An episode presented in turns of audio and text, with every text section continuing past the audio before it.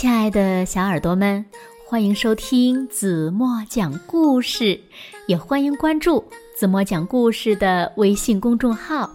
我是子墨姐姐，又到了每天听故事的时间了。那今天故事的主人翁呢，是一只超大个的鸡宝宝。因为这只鸡宝宝呀，实在是太大了，所以呢，它要交到一个朋友呀，实在是。有点困难，于是呢，他被伙伴们嘲笑、排挤、抗议。但是呢，他却从来没有放弃内心的温柔与善良。那最后，这只超大个头的鸡宝宝有没有被他的伙伴们接受呢？让我们一起来听今天的故事吧。故事的名字叫《好大好大的》。鸡宝宝，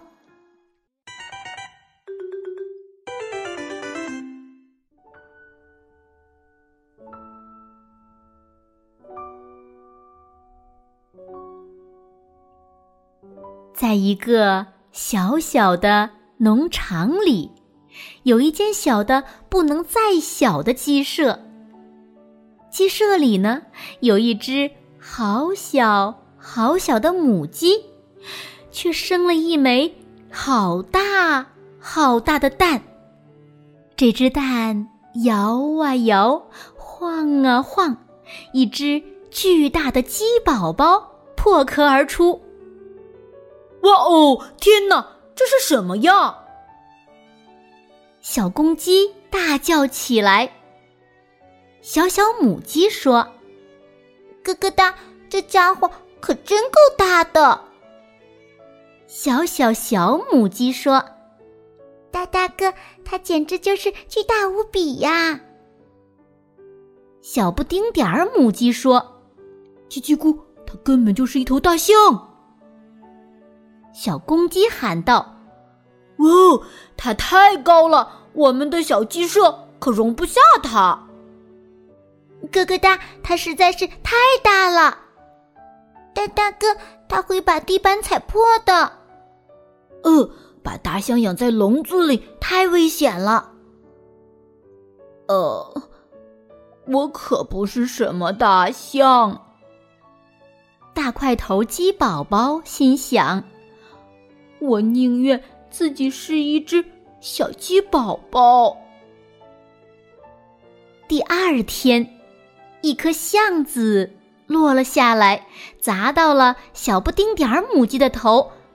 不好了，天要掉下来了，赶紧逃命吧！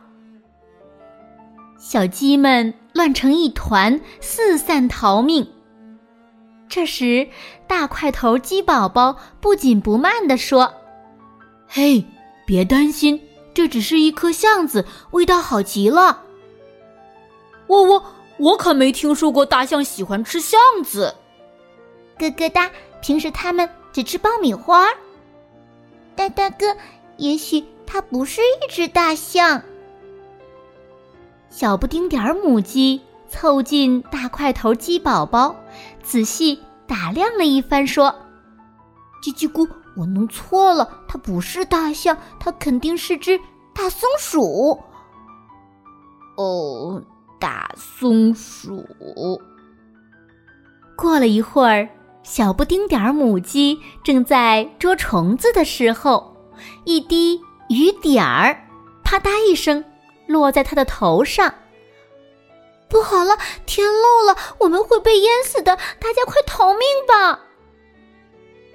小鸡们又乱成一团，四散逃命。哦，放松点儿，这不过是下雨嘛！来，躲在我的翅膀下，你们就不会被淋湿了。我我我可没见过松鼠会这么干。咯咯哒，就连长得像松鼠的也不会这么干。大大哥，松鼠可不会在下雨天为你遮风挡雨。叽叽咕，有道理。很显然，它不是一只松鼠。我断定，它是一把雨伞。哦天哪，看来雨水。都进到他们的脑子里去了。过了一会儿，一阵冷风吹过，不好了，世界掉进大冰窖了！小不丁点儿母鸡又大喊起来：“我们都快被冻死了，快逃命啊！”但是他们寸步难行。哦，别慌，这只是寒冷的北风而已。站在我身后，我来保护你们。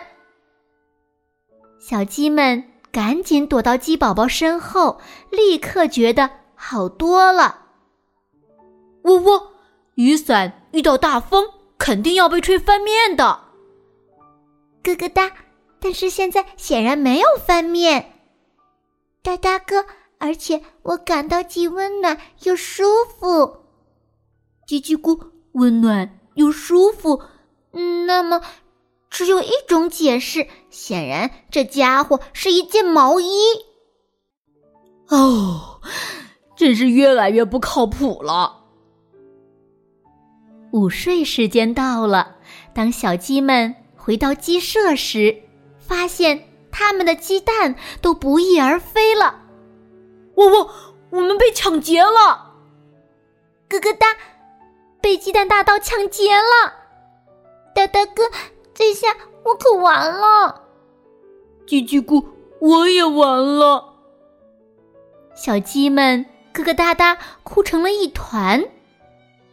大块头鸡宝宝向远处一望，看见一里地以外，一只鬼鬼祟祟的红狐狸正捧着一堆鸡蛋，准备钻进贼窝。大块头鸡宝宝连跑带跳，刚好在红狐狸要把鸡蛋下锅时赶到了。站住！哦天哪！狐狸惊叫起来：“大河马，你认错人了。不过你可真是淘气的小窃贼！”吓破了胆的狐狸夹着尾巴落荒而逃。从此呢？他对小鸡、小鸭再也没有胃口了。不一会儿，大块头鸡宝宝捧着被偷走的鸡宝宝，咚咚咚的回来了。喔喔，我们的孩子！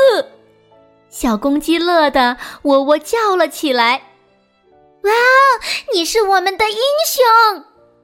小鸡们大声的欢呼起来。喔喔，我早就知道。它可不是什么大象，咯咯哒，它肯定也不是什么松鼠，大大哥，显然它也不是雨伞，叽叽咕，它也绝对不是毛衣，只有一样东西可以又聪明又友善又温暖又勇敢，显然，它是一头牛。不，小鸡们大叫起来。它是一只小鸡，大块头鸡宝宝的心都快跳出来了。终于有人叫它小鸡了。谢天谢地，我总算可以搬回鸡舍里住了。喔喔，说实话，这鸡舍对你来说还是太小了。咯咯哒，它实在是很小。哒哒哥。确实是非常小，叽叽咕，别担心，我们给你腾地儿。不过，它睡觉的声音呢，还真是像头大象啊！